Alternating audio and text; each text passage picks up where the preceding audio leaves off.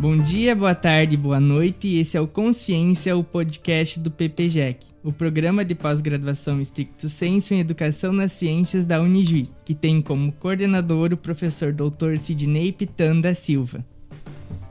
Eu sou Emanuel dos Santos, mestrando e bolsista do programa Educação nas Ciências. Minha pesquisa está vinculada à temática do mal-estar docente e eu sou integrante do grupo de estudo Ágora e atuo como psicólogo.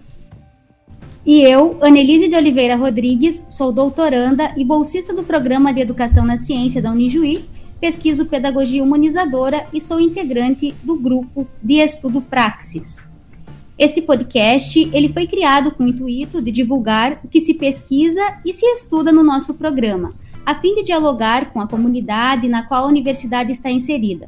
Nós acreditamos que o conhecimento acadêmico e científico, ele tem muito a contribuir para a compreensão das demandas sociais. Portanto, a nossa tarefa hoje aqui é compartilhar saberes. Para o episódio de hoje, temos conosco nossa colega do programa e diretora da Escola Municipal Fundamental Pedro Costa Beber de Bozano, a Cláudia Marquesan.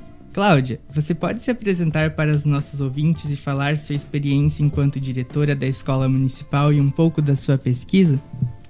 Olá, eu sou então a Cláudia Marquesan, mestranda e bolsista do Programa Educação nas Ciências da Unijuí. Também sou professora de Educação Infantil e Anos Iniciais no município de Bozano e atualmente então estou na função de diretora da Escola Municipal Fundamental Pedro Costa Beber. A minha pesquisa, ela está voltada para a temática educação alimentar e nutricional, articulada então ao currículo escolar.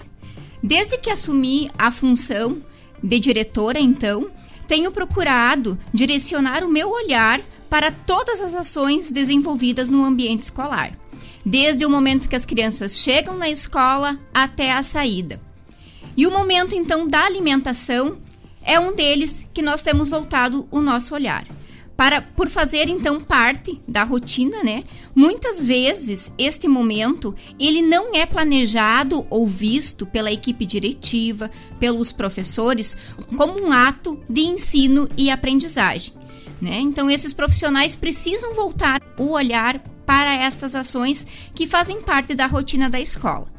Precisamos questionar e investigar mais nossas práticas, afinal a alimentação também faz parte né, do currículo escolar e ela necessita de um olhar articulador e sensível para que ações então possam acontecer de forma significativa e também de forma interdisciplinar. Então, o momento da alimentação também é um ato pedagógico que precisa ser pensado e planejado. Muito legal, Cláudia. Uh, comumente, as pessoas elas associam os termos alimentação e nutrição como sinônimos, né? Mas na sua pesquisa, você aborda a distinção desses conceitos. Uh, eu vou pedir para que você compartilhe conosco as suas principais construções sobre essa temática até então. Exatamente, Annelise. Eles não são sinônimos, né? Quando iniciei então a minha pesquisa, foi a primeira pergunta que realizei então para nutricionista da escola, né? Por que que teria que utilizar o termo, né, educação alimentar e nutricional e não só educação alimentar ou educação nutricional?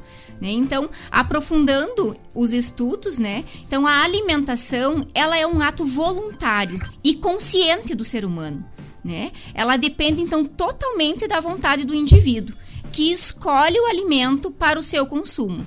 A alimentação, então, ela está relacionada com as práticas alimentares que envolvem, né, opções e decisões quanto à quantidade que vai comer, o tipo de alimento, né, que vai ingerir. Então, a alimentação, ela é um ato voluntário e consciente que depende do adulto, né, ou da criança que vai escolher então o que comer.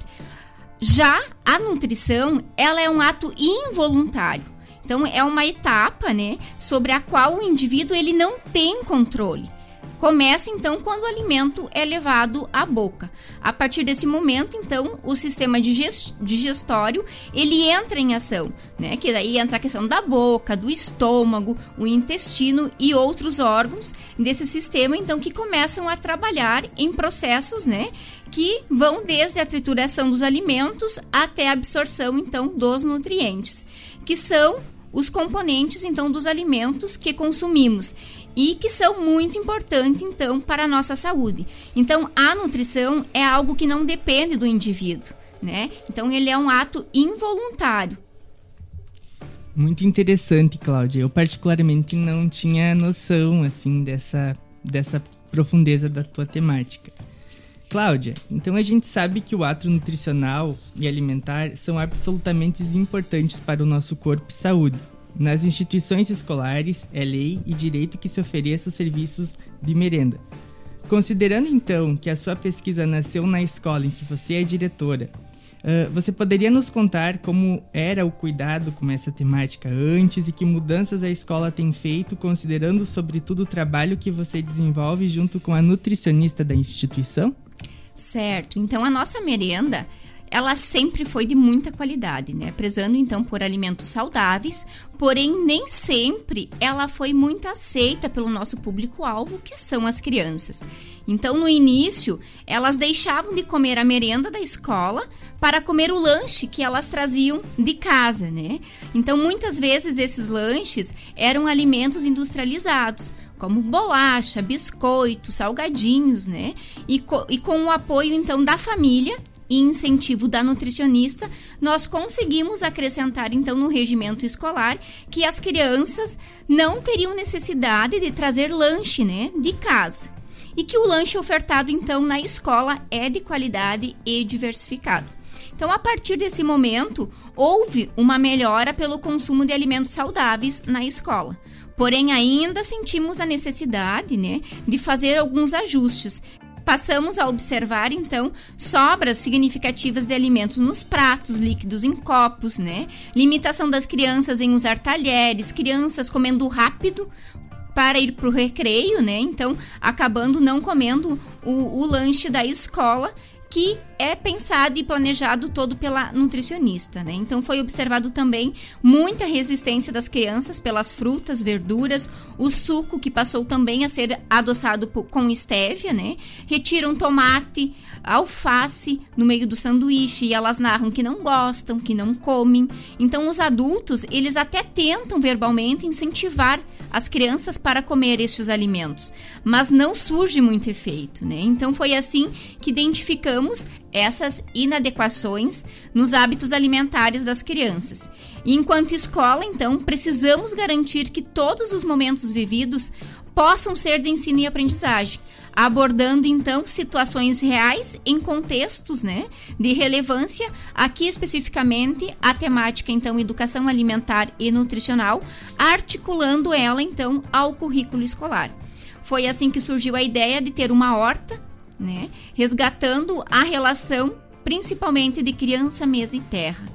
Ah, com ações então permanentes e contínuas e não apenas ações pontuais como era realizado anteriormente.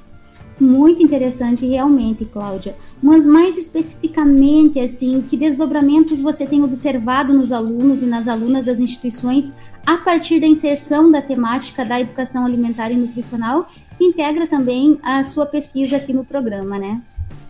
É, acredito que, que apostar na ideia de ter uma horta na escola para garantir então esta abordagem da temática educação alimentar e nutricional, articulada então ao currículo escolar, está sendo uma grande estratégia.